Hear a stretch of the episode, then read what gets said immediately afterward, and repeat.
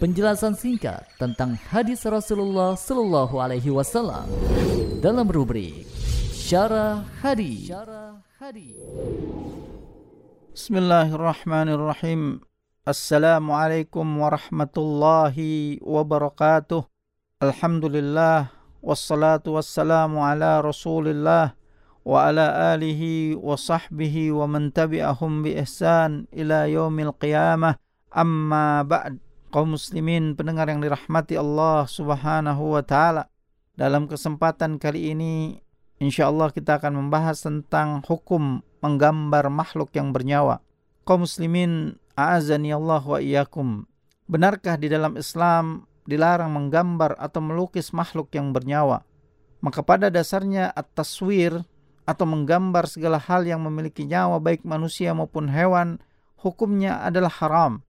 Baik itu dalam bentuk ukiran patung yang memiliki bentuk tiga dimensi maupun yang digambar di atas kertas, kain, dinding atau yang semisalnya ataupun juga dengan foto.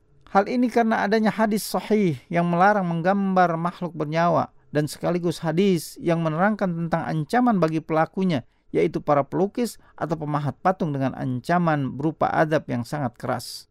Selain itu, pada jenis gambar tertentu dikhawatirkan menjadi sarana menuju kesyirikan terhadap Allah Subhanahu wa taala, yakni seorang merendahkan diri di hadapan gambar tersebut dan bertakarrub kepadanya, mengagungkan gambar tersebut dengan pengagungan yang tidak layak kecuali hanya yang diberikan untuk Allah Subhanahu wa taala.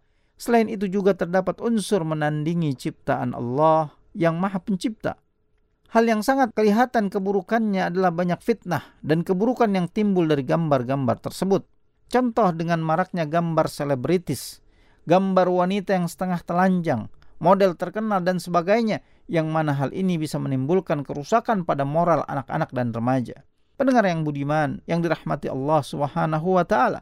Banyak hadis-hadis yang menerangkan tentang larangan menggambar makhluk hidup. Di antaranya hadis dari Ibnu Umar radhiyallahu an yang tercantum di dalam Sahih Bukhari dan Sahih Muslim bahwa Rasulullah sallallahu alaihi wasallam bersabda, "Innal yasna'una hadis suwara yu'adzibuna yaumal qiyamah yuqalu lahum ahyu ma khalaqtum." Orang yang menggambar gambar-gambar ini maksudnya adalah gambar makhluk bernyawa maka akan diadab di hari kiamat dan akan dikatakan kepada mereka, "Hidupkanlah apa yang kalian buat ini." Demikian juga dengan hadis dari Abdullah bin Mas'ud radhiyallahu an yang tercantum juga di dalam kitab Sahih Bukhari dan Sahih Muslim. Beliau berkata, aku mendengar Rasulullah sallallahu alaihi wasallam bersabda, "Inna ashaddan nasi adaban indallahi yaumal qiyamah al-musawwirun." Orang yang paling keras azabnya di hari kiamat kelak di sisi Allah adalah para tukang penggambar atau orang-orang yang suka menggambar. Ada lagi hadis yang datang dari Aisyah radhiyallahu an bahwa suatu ketika Rasulullah pulang dari safar, saat itu Aisyah menutup jendela kamarnya dengan gorden yang bergambar makhluk bernyawa. Maka ketika melihatnya wajah Rasulullah berubah, beliau bersabda, "Wahai Aisyah, orang yang paling keras azabnya di akhirat kelak di yaumil qiyamah adalah yang menandingi ciptaan Allah." Lalu Aisyah memotong-motongnya dan menjadikannya satu atau dua bantal. Kemudian hadis selanjutnya diriwayatkan oleh Ibnu Abbas radhiyallahu anhuma bahwa ia mendengar Rasulullah sallallahu alaihi wasallam bersabda, Barang siapa di dunia pernah menggambar-gambar bernyawa, ia akan dituntut untuk meniupkan rohnya pada gambar tersebut di hari kiamat kelak dan ia tidak akan bisa melakukannya.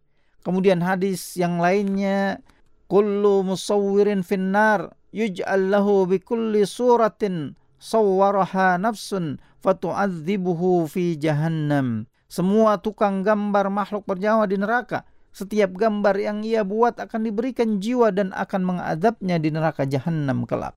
Pendengar yang budiman yang dirahmati Allah Subhanahu wa taala. Dari semua hadis yang telah kita bacakan tadi, semuanya adalah hadis sahih yang tercantum di dalam kitab Sahih Bukhari dan Sahih Muslim dan semua hadis tersebut telah diakui kesahihannya dan tidak ada pertentangan mengenai hal itu.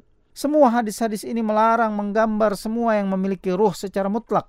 Adapun gambar yang tidak memiliki ruh seperti pohonan, laut, gunung dan semisalnya maka hal itu boleh untuk dilakukan. Di dalam hadis yang kita simak tadi disebutkan bahwa pelukis gambar atau pemahat patung akan diadab di neraka dan mereka disuruh untuk memberi ruh kepada patung-patung atau gambar yang mereka telah buat dan mereka tidak mungkin memberikan ruh kepada gambar tersebut atau kepada patung ciptaan mereka tersebut. Kemudian dijelaskan pula bahwa Allah akan menghidupkan semua gambar yang mereka buat dan mereka disiksa oleh gambar atau patung yang mereka buat sendiri nanti di jahanam kelak naudzubillah min dalik. Namun ada pengecualian terhadap hukum boneka. Baik itu boneka binatang atau boneka manusia yang biasa dijadikan mainan anak-anak. Kenapa ada pengecualian tentang hal itu? Bukankah boneka juga bisa disebut sejenis patung? Pendengar yang dirahmati Allah Subhanahu wa taala. Kebanyakan ulama dari Malikiyah, Syafi'iyah dan Hambaliyah berpendapat bahwa diharamkan membuat gambar dan patung kecuali untuk boneka mainan anak-anak. Al-Qadi Iyad menukil akan kebolehan tersebut dan ia mengatakan bahwa ini adalah pendapat mayoritas ulama. Begitu pula Imam An-Nawawi mengikuti pendapat ini dalam Sarah Muslim. Beliau rahimahullah berkata, bahwa dikecualikan dari larangan gambar atau patung yaitu jika dimaksudkan untuk boneka anak-anak karena hal ini ada dalil yang menunjukkan keringanan hal tersebut.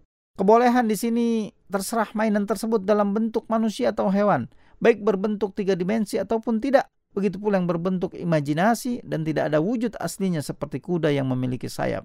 Namun ulama Hambali memberikan syarat kebolehannya jika tidak ada kepala atau anggota badannya tidak sempurna sehingga tidak dianggap bernyawa. Sedangkan ulama lainnya tidak mempersyaratkan hal seperti itu. Mayoritas ulama berdalil dengan hadis Aisyah radhiyallahu an yang diriwayatkan dalam kitab Sahih Muslim di mana ia berkata, "Kuntu al-abu bil banati inda Nabi sallallahu alaihi wasallam wa kana li sawahibu yal'abna ma'i." Fakana Rasulullah sallallahu alaihi wasallam idza yataqama'na minhu fayusarribuhunna ilayya fayal'abna ma'i. Aku dahulu pernah bermain boneka di sisi Nabi sallallahu alaihi wasallam. Aku memiliki beberapa teman yang biasa bermain bersamaku. Ketika Rasulullah masuk dalam rumah, teman-temanku pun bersembunyi dari beliau. Lalu beliau menyerahkan mainan padaku satu demi satu. Lantas mereka pun bermain bersamaku. Imam Ibnu Hajar Al-Asqalani rahimahullah menyebutkan, para ulama berdalil dengan hadis ini akan bolehnya gambar atau patung atau boneka berwujud perempuan dan bolehnya mainan untuk anak perempuan. Hadis ini adalah pengecualian dari keumuman hadis yang melarang membuat tandingan yang serupa dengan ciptaan Allah Subhanahu wa taala. Kebolehan ini ditegaskan oleh Qadi Iyad dan beliau katakan bahwa inilah pendapat mayoritas ulama. Selain hadis yang kita sebutkan tadi di awal, ada lagi hadis yang sama persis dan sama-sama diriwayatkan oleh Aisyah radhiyallahu anha. Aisyah radhiyallahu anha menceritakan, Rasulullah sallallahu alaihi wasallam pernah tiba dari perang Tabuk atau Khaybar, sementara kamar Aisyah ditutup dengan kain penutup. Ketika ada angin dan yang bertiup, kain tersebut tersingkap hingga mainan boneka Aisyah terlihat. Beliau lalu bertanya, "Wahai Aisyah, apakah ini?" Aisyah radhiyallahu an menjawab, "Ini adalah mainan bonekaku." Lalu beliau juga melihat patung kuda yang mempunyai dua sayap. Beliau bertanya, lalu sesuatu yang aku lihat di tengah-tengah boneka ini apa? Aisyah radhiyallahu an menjawab boneka kuda. Beliau bertanya lagi, lalu ada yang ada di bagian atasnya itu apa? Aisyah menjawab dua sayap. Beliau lalu bertanya lagi, kuda mempunyai dua sayap? Aisyah menjawab, tidakkah Anda pernah mendengar bahwa Nabi Sulaiman mempunyai kuda yang punya banyak sayap? Aisyah berkata, Beliau lalu tertawa sehingga aku dapat melihat giginya. Mendengar hadis yang barusan kita simak adalah hadis yang terdapat dalam Sunan Abu Daud dan An-Nasai dengan hadis Hasan. Kenapa di sini ada pengecualian? Kenapa boneka juga tidak diharamkan padahal sama-sama berbentuk makhluk hidup? Ulama Syafi'iyah, Malikiyah dan Hambali beralasan dengan pengecualian tersebut bahwa mainan tadi dibolehkan karena ada hajat untuk mendidik anak maka kita dibolehkan menggambar objek makhluk hidup untuk objek pendidikan. Seperti yang kita ketahui biasanya di buku pelajaran anak-anak TK atau anak-anak yang di sekolah dasar kita banyak menemukan gambar-gambar untuk menjelaskan pelajaran. Selain itu untuk mengenalkan kosakata dengan metode visual. Ini berarti jika tujuannya hanya sekadar dipajang di rumah maka tentu tidak dibolehkan karena ada bahasan tersendiri tentang hukum memanjang gambar. Pendengar yang budiman, dari penjelasan tersebut dapat kita simpulkan bahwa dibolehkan boneka untuk mainan anak perempuan dalam rangka mendidik mereka supaya anak perempuan itu menjadi lebih penyayang. Namun aman dan lebih selamat jika boneka tersebut tanpa wujud yang sempurna, tanpa kepala atau wajahnya yang dibuat tidak menyerupai manusia atau makhluk bernyawa lainnya.